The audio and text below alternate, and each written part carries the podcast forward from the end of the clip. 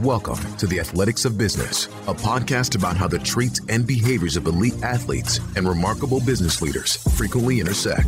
The real stories and hard lessons to help you level up your leadership and performance. Now, your host, Ed Molitor.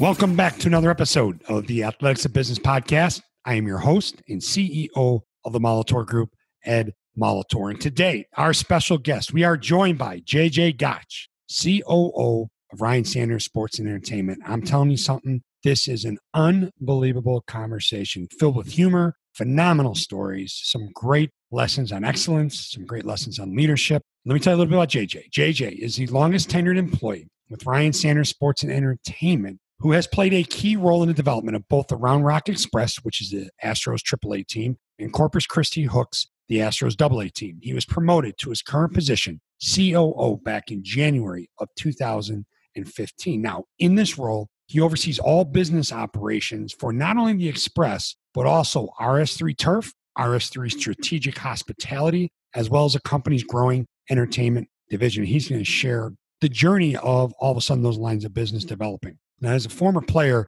JJ's professional career included time with the Butte Copper Kings in the Pioneer League and the Perth Baseball Club and the Western Australian Baseball League. At the collegiate level, this is where it's really cool, JJ played for Creighton University as well as TCU. Now, at TCU, he was a member of the Horned Frogs 1994 Southwest Conference Championship and NCAA regional team. He transferred to TCU after spending his first three years as a Blue Jay at Creighton, where he was a shortstop on my favorite college baseball team of all time, the 1991 Blue Jay team that advanced to the College World Series. That was just an unbelievable story in and of itself. But you throw JJ's story, I mean, basically, that was his backyard. And I can only imagine what that feeling was like for him. And as a matter of fact, we do talk about that.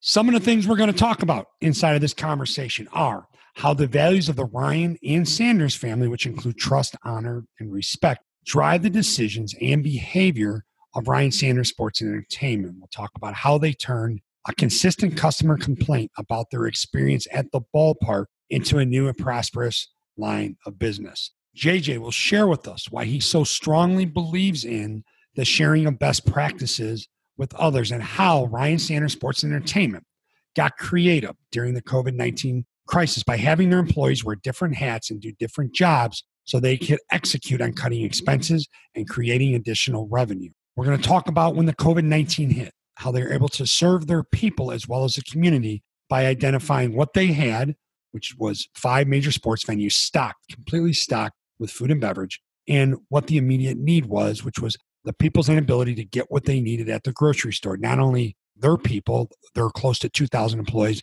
but folks in the community as well. And finally, we jump into how all of their service to the community as an organization has resulted in a tremendous amount of pride in working together to be a part of the solution to a major crisis. Now, I'm going to get out of the way and let you enjoy this amazing conversation with JJ.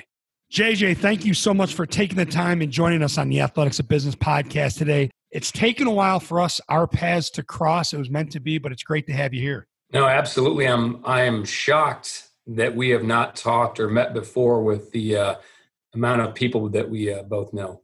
Well, you know, another another Creighton Blue Jay here, and I was going out, you were coming in, and um, what a run you had when you were at Creighton. We'll get to that, but let's talk about. You know, I feel that I feel the listeners into all the incredible work you have done that you are doing. But can you give us, in your words, um, this incredible journey that you've had and how it's brought you to where you are today?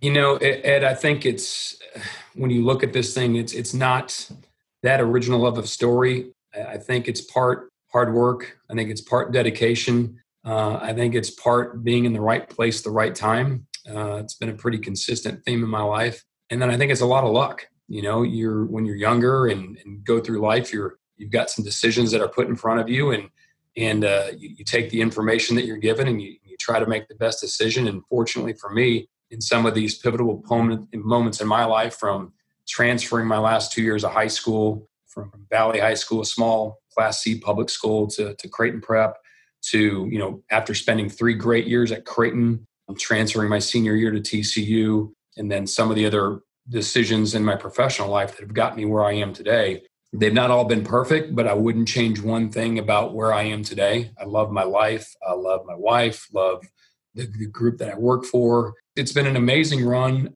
And a lot of times it's, you don't really step back to think about where you are or how you got there. But in times like right now where we are, you obviously have a little bit more time. So I, I definitely appreciate it. Worked hard to get here, been pretty dedicated, but a lot of luck involved as well. Well, let's go. Let's go back to Creighton. You're there for three years. You're the shortstop on the 1991 College World Series team. That had to be awfully special for you to be a part of that. And then you transferred. If we can get into that story, because that transfer, that story, has a lot to do with where you're at today. Oh, it has everything with with where I have to be today. But uh, you know, my time at Creighton was was awesome. I was very fortunate uh, to be on that '91 team with Coach Hendry uh, and just an amazing group of, of older guys that, that you were probably with for a majority of your time at Creighton. Great, great people. The Brian Martindale's, um, you know, the shortstop that was in front of me, Bob Langer.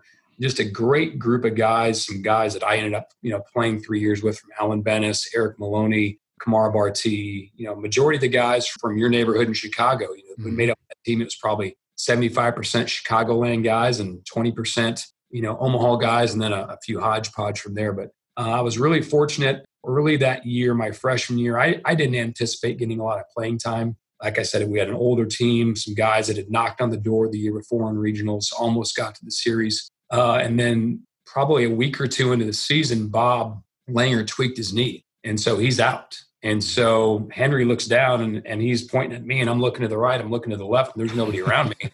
and so I end up going in, and it's a preseason tournament out in Fresno. And it was the, I think the Pepsi Johnny Quick Challenge or whatever. And we ended up preseason tournament. And that was the first time that I think people really recognized kind of who we were and where we were on the map. Uh, I want to say we were probably we were definitely top 20, probably close to top 10 and then just kept winning. And I probably started another 20 games or so until Bobby came back.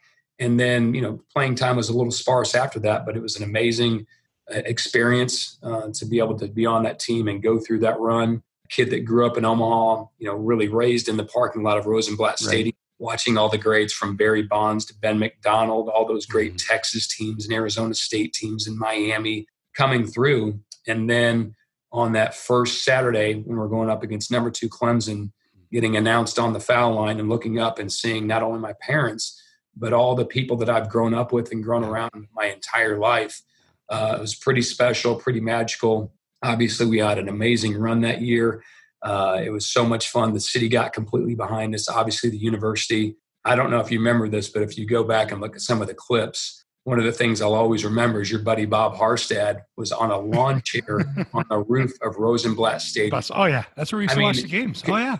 Can Can you imagine in today's commercial no. environment and protection and OSHA and everything else, a, a, a, player from Creighton's current team on the roof of TD Ameritrade? Oh, and not just any player either, right? I mean, one who made a pretty big name for himself in the college basketball world already. It, exactly. So. Yeah you know, it was it was a great run, and then you know, spent my sophomore and junior year there we went to another regional, um, and again continued to play with some fantastic players. You know, Brian O'Connor got to spend three years with him. Yeah. You know, he's now the head coach at Virginia. Has won a national championship, but just a, a, really special time to be able to play at a great university. The friends that I have uh, from those three years at Creighton are the friends that I still have today. Yeah. Uh, we talk we talk a lot. Um, we've we've talked a lot over the last you know couple years with our teammate and great friend Jason Judge passing and yeah. and having a golf tournament in his honor every year. Uh, just recently, one of the guys on our team from my class, Brian O'Brien, had a real uh, tragic fall to where he fell down a set of stairs and is going through some rehab right now. And all the guys have banded back together behind him. So really special group. Obviously, you know, being able to go to the series was special, but you know, those memories and those relationships and friendships are the most special to me and what I still have today. Well, and that's a lot to do with the way you do things now, too, right? The relationships and, and the memories and, and the things you experienced back then as an athlete. So you had that incredible time at Creighton. What was it that pulled you away, and how did that bring you to where you are today? You know, after my junior year, um, we had a strong finish, knocked on the door in the conference tournament, but didn't make the regionals. Todd Winberg, Winnie was our coach at that period, and and you know he had he had inherited Jim's club, and even though you know Winnie and, and Jack were pretty much on the same page as, as Jim, you know, I was the last guy from our recruiting class.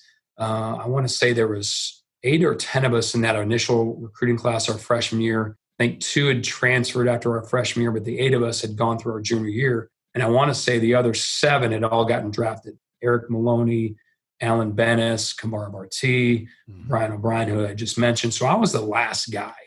And, you know, so it, it, was my senior year would have been an interesting one. I was the last remaining guy from the, from the College World Series. And I think, you know, they were kind of ready to start moving in a different direction where I, I wasn't being kicked out at all. In, in, fact, you know, athletic director Bruce Rasmussen was, we talked a couple times that summer in, in terms of wanting me to stay and, and continue to be involved in the program. But I had gone down to Topeka, Kansas to play in the Jayhawk League. And on that team were several, it was a great team, guys from Cal State Fullerton, Oklahoma, guys that all played in the series. And on that team was Reed Ryan, uh, Nolan's oldest son, who was going to be a senior at TCU. And super competitive, probably the most competitive person that I've ever met in my life then and still to this day. And he had been at TCU for a couple years and, and, quite honestly was sick of getting beat by Texas, sick of getting beat by A&M saw a lot of potential. It was going to be an older club that next year, kind of like what we had at Creighton. And he just he really thought that they had an opportunity with a, with a few additions that they could make a run to regionals and, and potentially further. And so basically, he recruited me and three other guys that were all going to be seniors at our respective schools, had all played in the College World Series, had all been two or three year starters. So these weren't guys that were just scrubs. Right. And basically, over a period of about two or three weeks, talked all of us into transferring. And it, it, was interesting because, you know, he first, I think we went out to a Pizza Hut in Clarinda, Iowa one night and he kind of brought it up and we were all kind of jokingly like, oh, yeah, you know, that sounds like a great idea. Well, I'll transfer to TCU our senior year. Well, a week or two later, he comes back to us and he goes, well, where are you guys at with this? Because I went ahead and got you guys some scholarships lined up and we're kind of ready to rock and roll. And the four of us looking at him, were you being serious? He's like, yeah, being serious. Mm-hmm. There's three or four guys getting their scholars dropped. You guys need to make a move and figure out what you're going to do. And so, long story short, over the next couple weeks, we start falling like dominoes where one guy goes the other three of us and he says, Hey, you know, more I've been thinking about it, this might be kind of a cool opportunity and, you know, a neat story. And if, if you three guys do it, I'll do it. What are you talking about? We're all going to be seniors. We've all go to D1 schools. We've all been to the series. Well, a couple days later, another guy comes. He says, you know what? If you guys do it, I'll do it too. So now it's down to me and another guy. And so over the next week, we kind of go through it and I call my dad and, and, and I don't know if my dad is like yours or anybody else. And, you know, I'm asking him for some advice on what should I do? You know, love my time at Creighton and loyal, but there's this different opportunity. And yeah, I can remember this, you know, vividly. He goes, get a yellow pad of paper, a yellow illegal sheet. He goes, I want you to write the pros down on one side and the cons on the other. And he goes, and then look at that and see what list is longer. And so I did that. And, you know, at the end of the day, I, I decided that uh, this might be a great opportunity for me to get a kind of a fresh start. And it allows Creighton and, and, and Coach Wimberg to kind of move on. And so I did it, and uh, you know, moved and, and, transferred down there, and and it was amazing. We swept Texas that year. We swept A and M. Wow! Won the Southwest Conference championship. That's not easy to do back then. I mean, it's not easy no. to do now, but back then with the Southwest Conference, that was not no. very so common. We won the Southwest Conference for the first time in about 30 years, and went to a regional, and we're one one game away from going back to Omaha. So it was it was an amazing experience, but it was one of those things that we talked about before, Ed. It's it's it's hard work and dedication you get gets you to a certain point, and then uh, you get some decisions. And and uh, fortunately for me, for me, it was a tough decision, and and it worked out, and it's it kind of paved the way and sent me in the direction uh, that has led me to where I am now. So let's talk about that because you went on and did some different things. You played minor league baseball for a while. You went out west. You had a couple different. Talk about that a little bit. And when you first, like, what the vision was when you first came back uh, and joined Ryan Sanders after my senior year and our, our season finished at TCU, you know, again, one of those times where, where reality slaps you in the face. It was the third time and, and that I wasn't drafted. I was hoping after my senior year of high school I was going to get drafted. Didn't. Was hoping after my junior year. Didn't. And was hoping after my senior year. Didn't. So I was actually working a baseball camp at TCU. And we go in for the midday water break or whatever. And the head coach at the time, uh, Lance Brown, goes, Hey, you still want to play pro ball? I'm like, what are you talking about? He goes, Well, they've got a co op team up in the Pioneer League that they need to, they still got a couple spots they need to fill. Mm-hmm. And uh, had a guy that apparently saw you at one point during the year and asked if you still wanted to play. And if you did, that he was going to sign you to go up and, and fill a couple and fill a roster spot. So again, it was one of those things to where, all right, should I stay here and work a baseball camp and, and go back and try to finish up school or try to follow my dreams? So went to Butte, Montana, played for the Butte Copper Kings, and probably participated on one of the worst professional teams ever. well, and I say that it wasn't. We led the league in hitting. Okay. but we also led the league in ERA.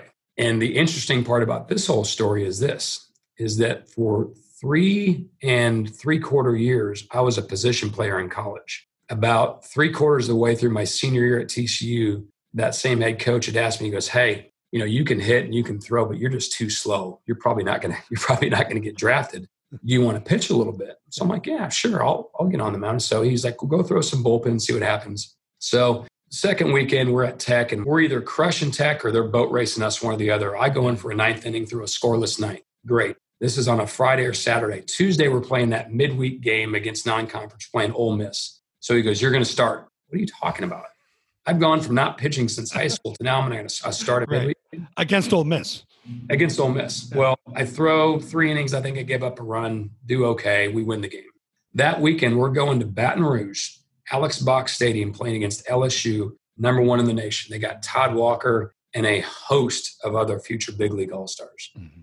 So we go there, we lose the first game, I think a one run game, 4 3. We lose the second game, 2 1. We're going to the yard on the third day. And our coach comes to me and he comes to a buddy of mine. He goes, One of you two starting today. I don't know which one. Both of you get loose in the bullpen, and I'm going to see who throws better. Yeah. I've never heard of this before this or ah. after that a coach has ever done this. Yeah. Well, sure enough, we get there. My buddy, he's, he's got a live arm, looks good in the pen, so he starts. He starts the game with 12 consecutive balls. Walk, walk, walk. As the last ball is getting called on the three hole hitter, our coach is coming out of the dugout, calls me in. I hadn't, I'd stopped warming up. Now you wish you would have started. Now I wish, yeah. So yeah. I and bases loaded against Todd Walker, who would oh. become the player of the year that year in college baseball. So I'm just like, what is going on? I get him, I think 0-2 or 1-2. Well, my out pitch, I say out pitch, you know, I hadn't pitched since high school was enough. I throw him actually one of the nastiest knuckle curves, starts at his waist, breaks down to his shoelaces. This guy drops the head of the bat, barrels it up square, and hits a ball that goes by my ear with an exit velocity of about 160. Fortunately, it didn't decapitate me, but the other thing, it got out to center field so fast that only one run scored. Next guy gets up, exact same thing happens. I get him 0 2 or 1 2 hits a ball, laser into the outfield, another guy scores. Same thing, same thing happens again. So now I've faced three guys, giving up three hits. Bases are still loaded. We're down 3-0, not an out, and I get pulled. That's the last time I ever see the mound. The ironic thing is this scout at some point had saw me pitch during one of these things. So he thinks I'm a pitcher. So I go to Butte as a pitcher. Wow. And the, my coach says, listen, they think you're a pitcher. Don't tell them you're not so it wasn't until halfway through that season in Butte that my manager found out I wasn't a pitcher. And needless to say, he was not pleased that I had misinformed him of my past college. That, ha- that happens, right? And that happens. happens. So then, so then they let you go and you get into coaching. You had a short stint into coaching. And... Yeah, so I, I, got done that year, and actually, again, sidebar, I went down to Australia. Uh, catcher on that on that team in Butte, Montana, was uh, was in the Indians organization. A guy named Mike Moyle, and Mike's dad was the president of the Western Australian Baseball League. And he said, Hey, we can have a couple, two or three different foreigners on each one of our teams. Do you want to come down and play in Australia this year? And I'm like, Absolutely. So I go to Perth, go down, have a fantastic time. Uh, again, not a ton of success on the field. Yeah. Starting to become a recurring theme. So by the time I get home, there's a stack of letters at my parents' house. One of them is from Major League Baseball that uh, lets me know that they they are no longer in need of my services. So uh, call back to our coach at TCU, and he's got an opportunity for me to come back and be a grad assistant, which a lot of us, you know, baseball, basketball, it's a great opportunity for us to continue our education, but really, you know, stay in the game and go down that coaching path. Because at that point, I'd really thought that being a Division One baseball coach was going to be was really what I wanted to do. And so I spent a couple years of that as a grad assistant, and then one night I was in night school. And I'm sitting there, and I'd come to the realization that when grad school was over, that I, there probably wasn't going to be a third paid spot as a as a coach at TCU. And so I was going to probably have to move on and do something different. And it was one of those times where you're just sitting there going, listen, do I want to continue to be a coach making, you know, pennies? As you know, there's not a lot of money. You got to love what you're doing, especially back in the in the early 90s if you want to be a coach because you're just not making a ton of money unless you're that guy. So I just made the decision of, you know what, I need to probably move on and try to take what I've learned and, and my relationships, as we've talked about earlier, and figured this thing out. Had a guy from Creighton Prep that had opened up some high end baseball, softball specialty stores in Arizona. He'd give me an opportunity or said, Hey, come on out, manage a couple of my stores. And then uh, if you like it, let's expand the franchise back to Texas. So I was out there and did that uh, for a little bit. And then a couple different things happened that didn't, it wasn't exactly what I thought it was going to be. And so while that was happening, I got a call from Reed Ryan again, who had who got me to come to TCU and said, "Hey, man, I think my playing career is coming to an end as well, but I want to stay involved in the game, especially at the minor league level. Utilize a lot of the relationships and network we have, mm-hmm. and uh, bring a minor league baseball team to, to Austin, Texas, which at that time was the largest metropolitan city in the U.S. that didn't have a professional baseball team at any level hadn't been baseball in Austin since 1962. Wow. So he said, if we're going to, he goes, I think there's a couple teams in the Texas League we might be able to purchase. And if we do, I want to move to Austin. I want you to come help me. I don't know when that's going to be, but I want you to be on the on the ground floor. And so I said, yeah, you just let me know when that happens and, and I'd be happy to join you. And so that eventually happened in August of, I think I moved into Round Rock in August 1st of 98. And uh, little time period before that. I don't know if you want to get into that. I work for the Zappa family. So this is, this is beyond intriguing. This one right here. exactly. I, I, don't know how much time. I don't know if you would want to do a five part pod we, series, but we might have to. But we can touch on this because this is this to me is like the story behind the story. You're with the yes. Zappa family out in Hollywood. What in God's name got you there, and what was that like? So I have this conversation with Reed. So I know at some point there's going to be an opportunity for me to come to Austin. I don't know if it's going to be six months, eight months, a year, year and a half. I don't really know, but I know that I've got some time. And again, just as luck would have it and things happen, a buddy of mine calls me, he goes, Hey, what are you doing? I was like, Well, I'm kind of in between trying to figure out what, you know, i have got some time in my hands. What's up? He goes, Well, Gail Zappa needs somebody to come out and help run her family and be their, their personal assistant. I'm like, what are you talking about? Who's Gail Zappa? He's like, Frank Zappa's widow. And I, you know, I'm a small kid from Nebraska.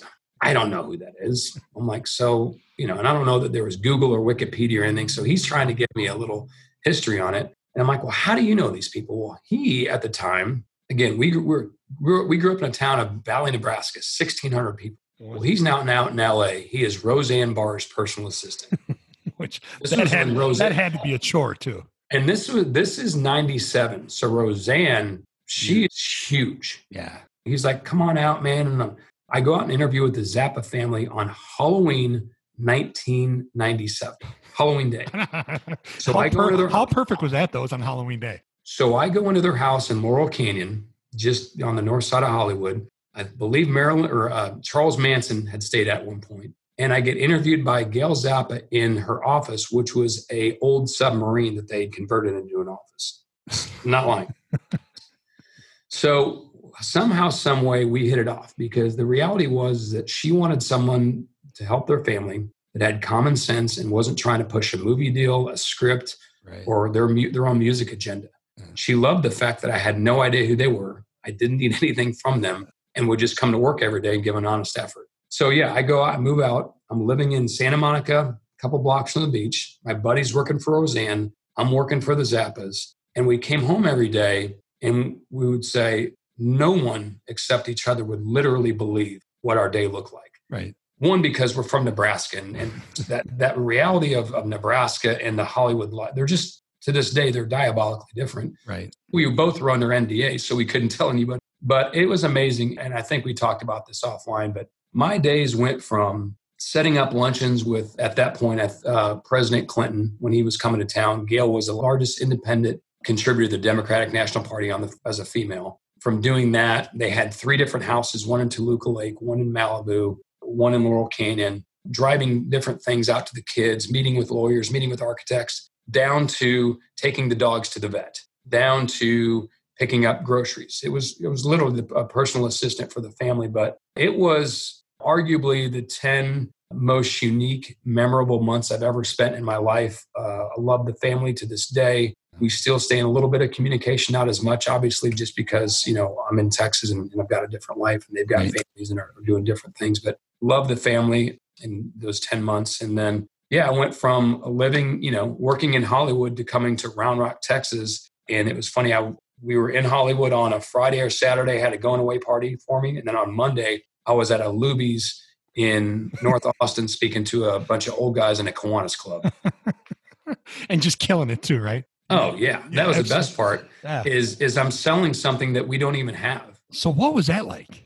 You know, because so at that point we knew that we were, you know, we hadn't gotten an election passed to build a stadium. Mm-hmm. We hadn't closed on the actual team. We were purchasing the Double A Jackson Generals from Jackson, Mississippi. The close on that team hadn't happened. There hadn't been an election for the stadium. But we were trying to build up momentum for this deal. And so Reed, who's to this day is one of the best speakers I've ever heard or seen. I mean, the guy could be a governor of Texas or a politician. He's amazing. But he was being asked to go and speak to every civic club and, and organization throughout Central Texas. And so, really, what my job for the first two or three months was to kind of split that up. And so, you know, we looked at a list of folks and he said, All right, I'm going to go talk to these two or three groups today. I want you to go talk to these two or three groups. And we really just talked about what minor league baseball was, what it could do for the community, the type of affordable family entertainment that it was. You know, we really just shared kind of what our vision was, and and then uh, if it got boring, we just start telling funny Nolan Ryan stories. Well, perfect. Yeah. Now, what was Nolan doing at this point? So at that point, Nolan had uh, had obviously retired.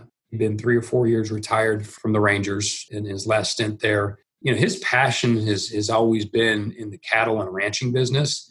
And so he had continued to do that, spending time doing that. Uh, the family was involved and is still involved in the banking business. So they had a lot of side and different businesses going on in that realm, but I think it was an opportunity for Nolan and a longtime business partner of his named Don Sanders. Don was a minority owner of the Astros back in the 80s when Nolan signed. Don had two or has two sons, Brett and Brad. They're about the same age as Nolan's sons, Reed and Reese. And so it was an opportunity for those guys to again work together, get back in the game of baseball in a different capacity now as an owner of a minor league team so they were fully on board and then you know and, and had fully full confidence in reed to put this thing together. So what was the time frame from when you left the zappas to get down to round rock and you're you're speaking and you're you're going out there making the big push you get the vote everything gets approved until the first opening pitch for the round rock express. What was that time frame so it was a really condensed fast moving hectic if it would have been the 48 year old me it would have been highly stressful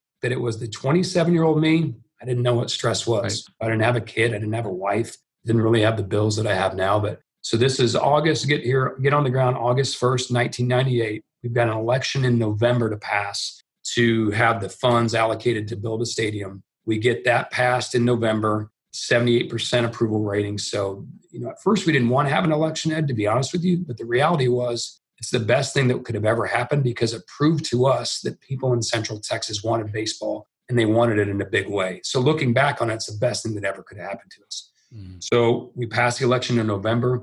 We start construction uh, in January of 99 in a cornfield just outside of Round Rock, and then open up April 16th of 2000 for our first double A season at Round Rock. Wow. So, I mean, it, we built the stadium in just over a year. You know, as you know, spending time in Texas, we're a little bit more fortunate. Our construction window is a little bit longer than, say, Chicago or Nebraska. But, you know, we had to build a stadium, we had to build a franchise. Every single piece of the organization had to be built from scratch. And so it was Reed's real direction with Nolan's name, Don's horsepower, and us building this amazing team of executives that had experience in, in all different areas from sales, marketing, merchandise, and really building this this dream team together uh, that eventually got us open in April. And, and, you know, we're still here 21 years later talking about it. Well, it's an amazing story, and you, you you completely blew it up. And I forget the year, but you set the attendance record. It was like over six hundred sixty thousand for a minor league team. Tell me about that. What that must have been like. Yeah, so it was an amazing. You know, it's one of those things. Right time, right place. I've been really fortunate as a, on, a, on a personal level, but the team, as we mentioned, at you know at that point, Austin was the largest metropolitan U.S. city that didn't have a professional sports team, and so you take that it was growing. You're in Texas. It's the sport of baseball, and you've got Nolan Ryan's name behind it. Mm-hmm. Uh, and we'd started out as an Astros affiliate, and we had an amazing team that first year. So, one, you've got the newness of a new team, a new stadium, and a new market, all those things building up. And then we had this team that went on this amazing run. And for folks, we, we had a great team. We won the Texas League that first year, but it wasn't that we just won games. It seemed like every Friday and Saturday night, which were our big nights, we had our you know our biggest giveaways, fireworks on Fridays, and mm-hmm. whatever our biggest promotion. We would win, and we would win on a walk off. So you just you couldn't script it any better. No, you couldn't. It was amazing how many times that we won in, in these just amazing, amazing fashions. And so we get to the Texas League Championship, and we we win, and it was just an amazing year. Fast forward to 2001, same thing. We've got a lot of the guys back, and then the guys that took their place were even better. Um, we go on another amazing run, break our attendance record from the first year. Wow. So break it in successive years. We get back to the Texas League Championship, and game two was September 11th. And so hmm. at that point, even though eventually sports started back up, the Major League World Series, that was the year with, uh, you know, the Yankees and I think the Diamondbacks.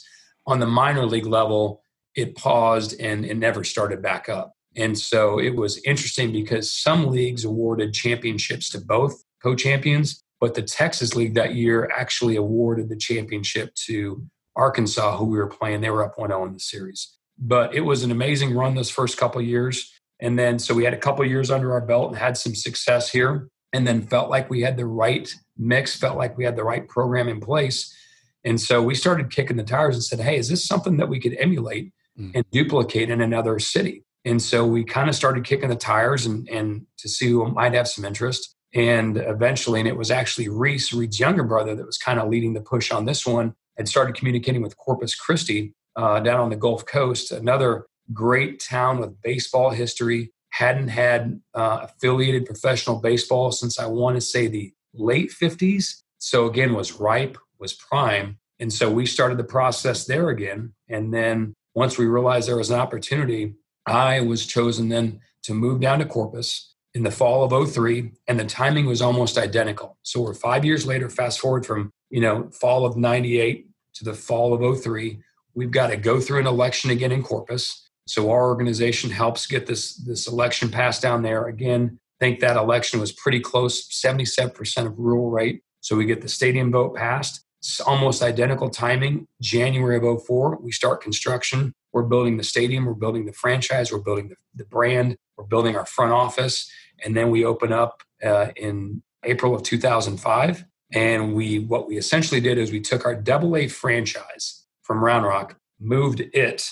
And really what you're moving is just the business because there's no physical assets that you're moving or anything else. So we made Corpus the double A franchise for the Houston Astros. And then, then right around that same time, late 03, when we realized this was going to happen, we're able to purchase a AAA franchise in Edmonton and then move them to Round Rock for that 05 season. Wow. And they were also the Astros. So we had a double the Astros double A franchise starting in Corpus, and then we had the Astros AAA franchise in, in Round Rock. So a lot of synergies. Uh, and again, right time, right place and experienced uh, almost identical success in Corpus those first few years as we did, as we did here in Round Rock. That's unbelievable. And, and let's get into the fact that, you know, Ryan Sanders, sports entertainment is not just two minor league baseball teams. There's so much more that you are. It's all about the entertainment. Can you tell us a little bit about that and what other business units that you folks have? Yeah, so a couple different things. And, and it's funny, this recurring theme of timing keeps on coming up in this conversation, right? And so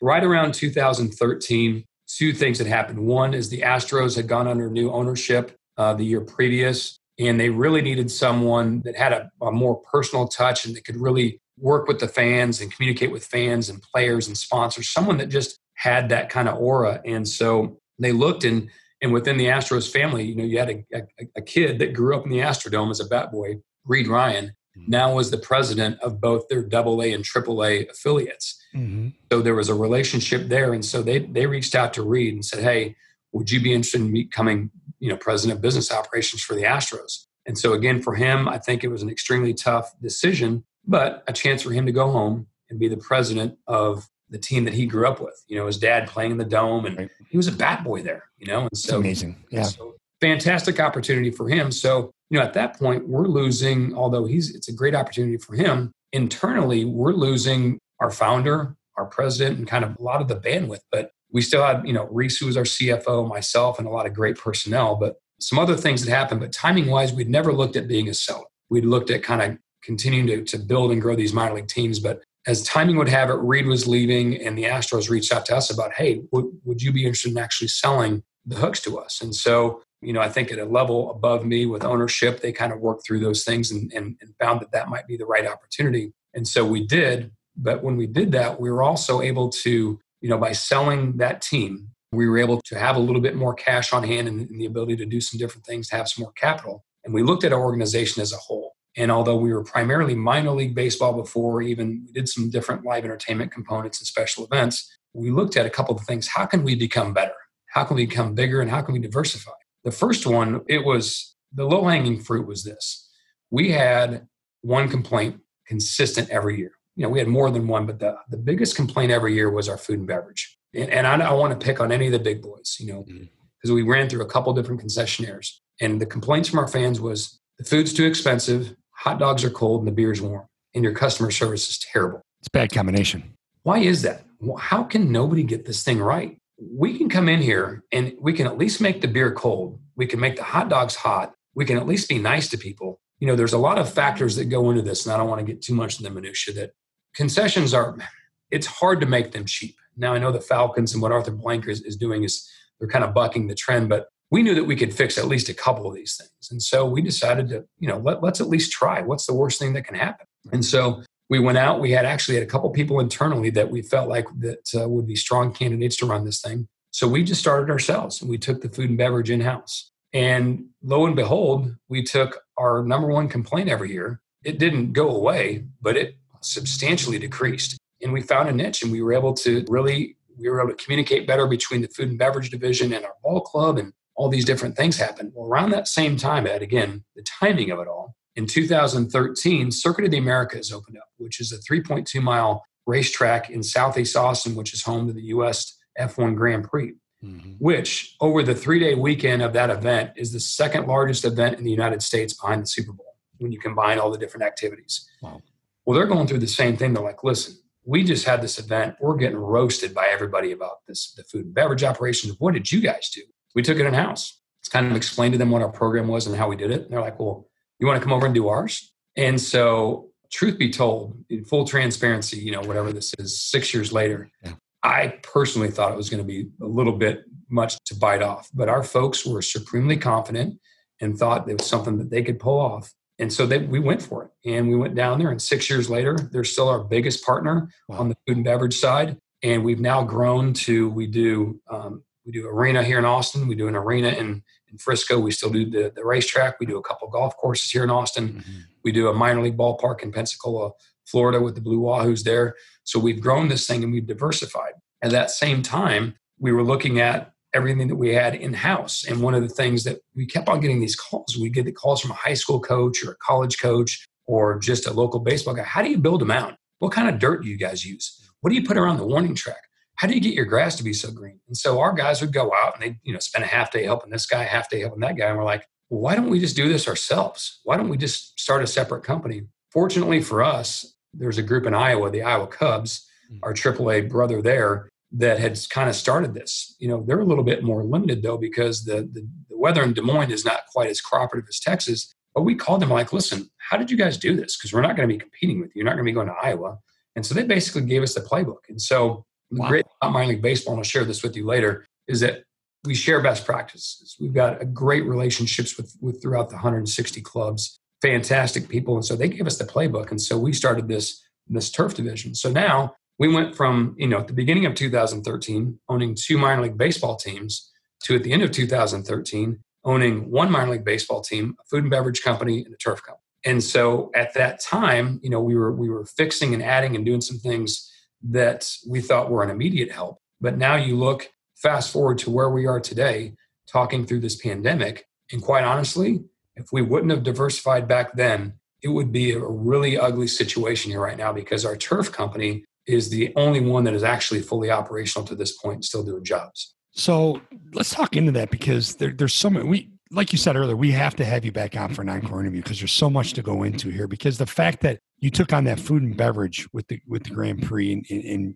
you didn't think it was going to go very well, but you knew enough to stay a little bit out of the way and let your people do the work because they they knew it was going to be wildly successful. I'd love to get into that story. But let's talk about now. Here we are in this pandemic. And I remember when we first talked, it's kind of when everything was really starting to break and we were starting to understand the significance of what we were going through. What else are you doing with the other business units that aren't operating at full capacity? Because you guys have gotten extremely creative and extremely successful at what it is you're doing.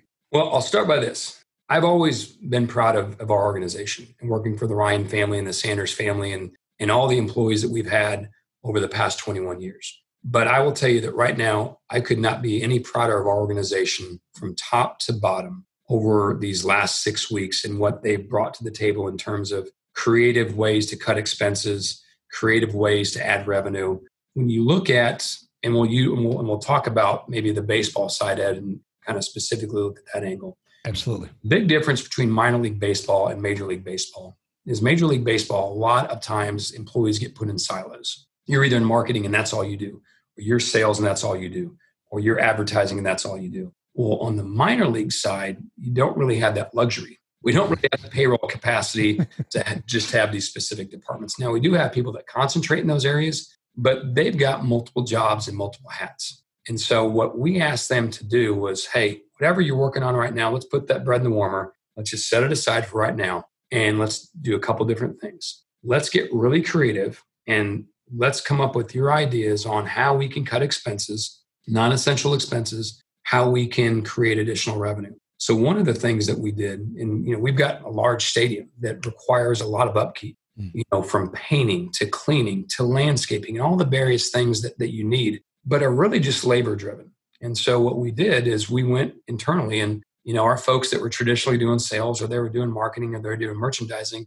guess what? They're on the painting crew now. Right. You're on the cleaning crew. You're on the whatever off-season projects that we were going to work on leading up to this season and or for next season that were just labor driven that's what our folks are doing so they're not necessarily generating any any new revenue but what we did is we cut a significant expense from those daily operational needs of, of the ballpark the other thing that we've been doing and isn't it isn't necessarily creating any new revenue but you've seen a lot of different organizations do this at at every level from nfl mlb it's we've gotten these contracts and these commitments from our sponsors and our partners that are paying these yearly contracts. Well, they're paying them for visibility, either through eyeballs in the stadium or through digital broadcasts or whatever it may be. So what we've been doing is trying to how can we continue to add values to our partners and our sponsors and in as many different creative and unique ways as we can. So it's creating content that we can push out usually via social media but a lot of other digital platforms. We're, we're now producing a weekly show called Sidetracked.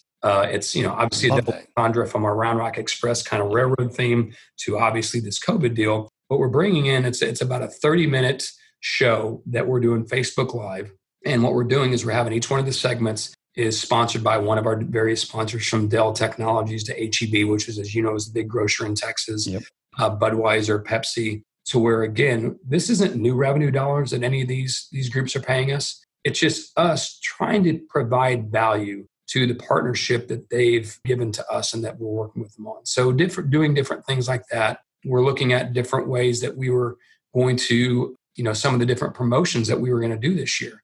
Um, if you look at my my beard you wouldn't know this since we've never really met before but I typically don't have a beard, but well, I, I, had not seen that in any of the pictures I saw, so yeah. I was going to ask about that. So one of the promotional nights we do every year is a what could have been night, and so we talk about what if we'd have been named the round because we had to name the team contest, and we had all these different team names that were submitted, and we obviously chose the Express one because of Nolan's nickname, and then two, I don't know if you've heard during our call, but there's a railroad track 75 okay. feet from the stadium, so so that was it. But we different name submissions were the Round Rock Fire Ants, um, the jackalopes, all these, but one was the hairy men. So there's this lore, this legend that there was this Bigfoot type beast that used to, or guy that used to hang out in and around Round Rock back in the old days. And so he was the, the hairy man. And so we, one of the team name submissions was that. And so what we do on this promotion is one weekend a year, we take on that name and we do the full uniforms, full merchandise, hats, the whole thing. And then we usually do something around whatever. And this year we were going to have people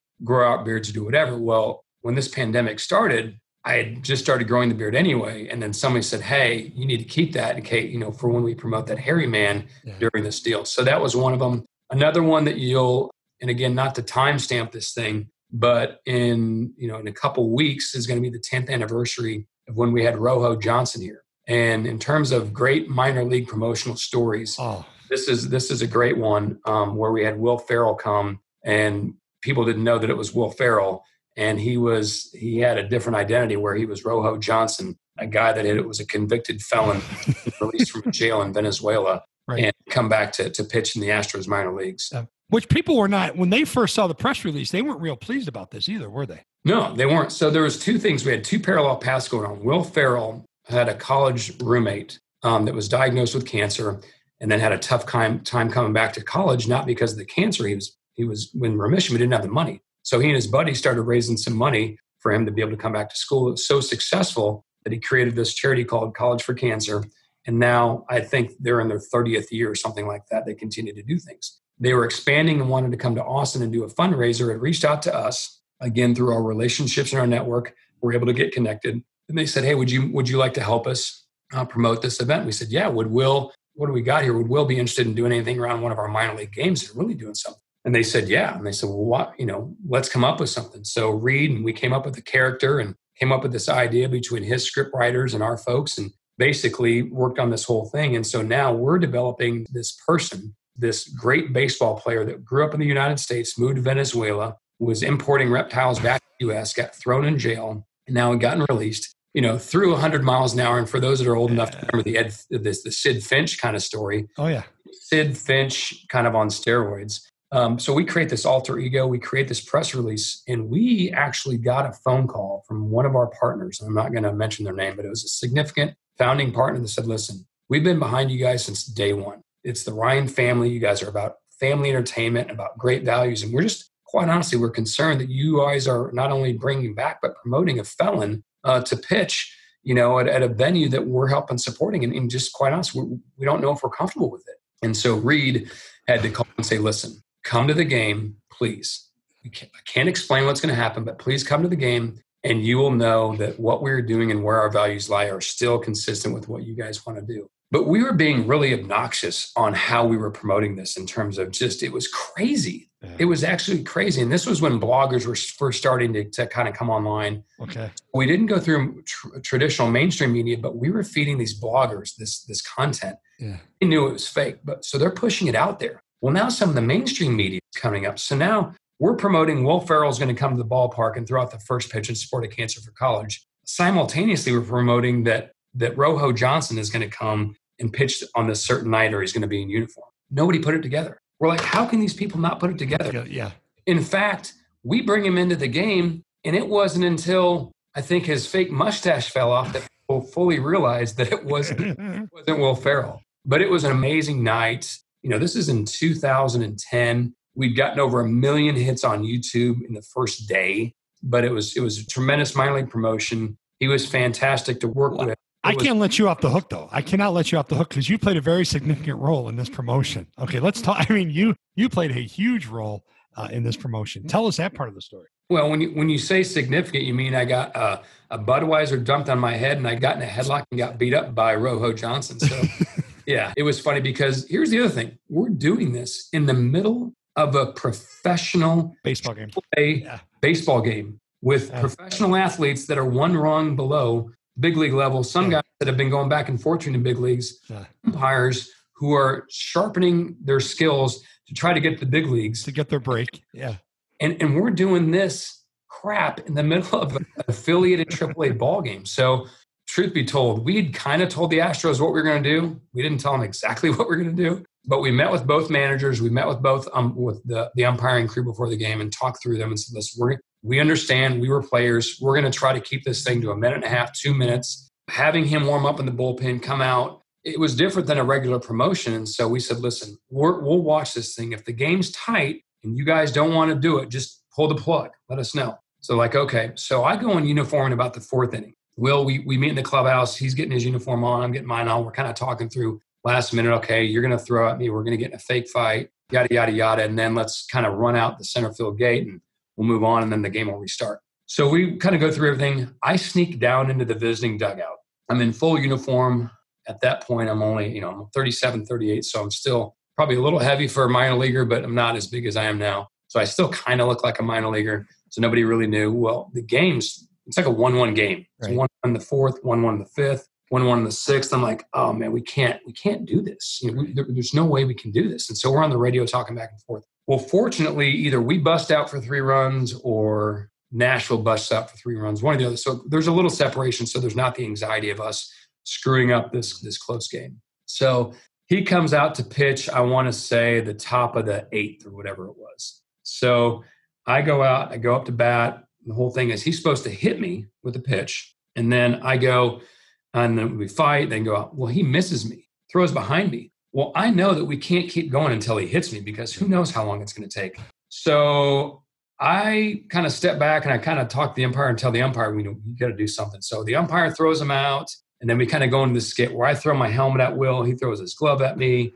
and then I kind of charge the mound. And then he just ad hoc shakes up this Budweiser, sprays it in my face. So then I'm chasing him around, chasing around the infield, chasing around the outfield. Finally get to center field. He gets me in a headlock, and we're kind of doing some WWE stuff. And then we finally get off the field. It was hilarious. Was the place going crazy? Place was going crazy. And then he went and did an interview for the media in character up in the press box afterwards. It was hilarious. Yeah. But uh, it was one of those things to where it was a, a, great minor league promotion. You know, he's gone on to do a lot more of the baseball stuff. You know, he went and nine innings in spring training. But you know, he, he's a fantastic guy. It was a fantastic night and uh, an amazing experience. But so we're we're trying to figure out ways now of ten years later of how we're going to celebrate that. And and so uh, we've actually been talking with some of his folks and and we wanted to do a fundraiser again this year around Cancer for College. And so we're working with that group on That's how so we cool. continue to work with them. That's so cool. And you guys do a ton of great work. Let's talk about what you're doing now um, in terms of with the pandemic, what started out for your employees with the meals, things like that. Can you tell us a little bit about that? Yeah. So again, we looked at kind of what we had and what the need was. And so we, you know, we were getting ready to open the season, not only here, ballpark in Pensacola. We had two arenas that were operating. The racetrack was just getting ready to, to host MotoGP, which is an international event. So we had five major venues that were fully stocked with food and mm-hmm. beverage. That some of this stuff has has got a shelf life. So we're sitting on a bunch of inventory. And so as we started to look around, and then as this pandemic started, when it first got started, people were like, one, we're not going to a grocery store. It's too dangerous. There's some safety reasons. And then two, for the folks that were brave enough to go to the supermarket, nothing was there beef had run out, eggs had run out, toilet paper, all these different necessities. So we're sitting on all this inventory. So we're like, hey, can we liquidate this stuff? Can we figure, is there a way logistically that we can do this? And so initially, it was quite honestly, it was to liquidate our inventory and get it out. And we were originally just going to do it just for our employees because we've got, you know, almost 2,000 when you include all of our part time and hourly employees uh, across the board. So we're like, can we do something that we can basically do this at cost and provide this great alternative for our employees. So we we kind of push it out to our employees and it's a huge success. Like right away sells out of the number that we thought we were going to be able to do. So our guys go back and say, "Listen, you know, can we continue to do this or can we look at our vendors and can we can we continue to provide this?" And we realize that our supply chain is not broke. And not only is it not broke, we can find other things that we need and potentially go beyond our internal employees. And so we make the decision the following week that in addition to our employees, we're going to go to the general public. And we push this thing out. We don't know how people are going to respond. Same thing, sells out in two hours. The third week sells out in 45 minutes. Wow. To where now we've gotten such a, a following on this thing where we've got people that either didn't need them initially or don't need them now, but are now purchasing them and donating them. And we're sending them out to the front line. So we're going to how cool is that? In Round Rock, in Austin, in Frisco. And now we are delivering these meal kits either to the hospitals for the nurses or to their homes. So now these nurses and doctors and administrators that are at the hospital they don't have time to go right. To the supermarket or how am I going to cook for my family? It's already there. Right. And so, you know, it went from initially us figuring out a way, how do we liquidate this product to now we're not only helping our employees, working with the general public and having offerings for them, but now working with some of these frontline folks. So again, it's, it's been a real success. Is it adding a lot to our bottom line? no but from an emotional standpoint yeah. and and i can tell you i've gone i've actually done some of the drop offs i've gone and met with some of our people as we're doing this the amount of pride that they've got that they're helping and they're a part of the solution not only internally for our organization mm-hmm. but for the community it just it really joys me to see how happy they are to be able to be part of the solution. And that's what it's all about. And, and, you know, we talk about, well, is it really impacting our bottom line significantly? No, but you and I both know on the other side of this, whenever that is, and whatever that looks like, that's just going to make your organization that much stronger, that much closer, that much more emotionally attached to what you guys do. And like you've mentioned, it's going to make you that much more creative, even though how much more creative than you can get than Will Ferrell on the mound. Exactly, right? Uh, but that's the thing. We're never going to quit trying. You know, the one thing though that we do try to adhere by is, is, is we try to be family friendly. And then we obviously try to you know, we be responsible um, stewards of the Ryan name. Um, you know, Nolan and his family have built up a legacy of trust and honor and, and respect, uh, not only here in, in Austin in the state of Texas, but throughout the world. And so we, we take that responsibility very seriously. And so, uh, but the good thing is, is that Reed, um, the oldest son, is probably the most creative person out of any of us. So generally, when he when he it's something he wants to do, we know we've got the green light. Yeah. What's really cool, you sit there and you look at how this has evolved. Who knows if we're still in this in a month from now, two months from now, where else this whole idea will have led just to feed your employees, where this will, you know, what this will have evolved into. That's so, so cool. Well, and it's, I've listened to some of your other podcasts and some other leaders, and, you know, there's a recurring theme that, that bottom line is this is that if and when we all come through this, we're all going to be better humans, but we're going to be better organizations. You know, as it relates to this podcast and the, and the business of athletics, athletics of business, we're going to be better operators. There's no doubt in my mind. The other reality is this: is that the the stronger, better, more well-run organizations are going to be stronger, and the ones that weren't probably aren't going to make it through. Right. But but we've realized that, um, and the other thing is this, and this is not anything secret. I'm, I'm proud of all of our employees, but the ones that you expect to step up stepped up right. even more than than normal, and so um, it, has been our, our, leadership team talks almost on a daily basis, and it's it's amazing what some of our folks have, have been doing and and continue to try to to to press every day. Because to your point you know there's a very good chance again we're time stamping this thing but there's a very good chance that at some point in the next month to two month there could be major league baseball games in some form or fashion. There's probably not going to be fans in attendance. You know it'll be similar to what's happening in the korean league as we talk today. Right. But it, there's a big question to the minor league side if there will be yeah. um, just because it's a different component and our livelihood is driven by in stadium attendance, by people buying tickets, purchasing hot dogs, purchasing beer,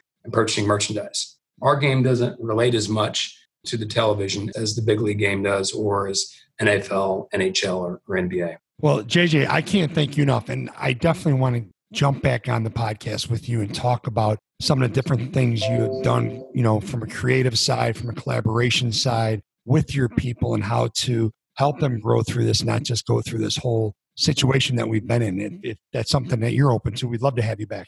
Well, and I know that other people have, and I can't remember where you said you got it from, but I know that Porter said that he was steal it, and I think Jason did as well. But I, I can't tell you, and I've footnoted you a lot. I've been utilizing the, you know, instead of going through this, growing through this. And to that point, my daughter has become a fantastic uh, bike rider through this, and we love it with that mantra. It's like we're we're going to grow through this, and we really looked at some things that we wanted to do, but because before life was too busy, yeah. you know, just we had them to the back burner. So uh, no, I appreciate you. I appreciate you having me on today. Uh, you're doing great work, and and uh, look forward to being on again at some point and telling some more stories. JJ, I appreciate it.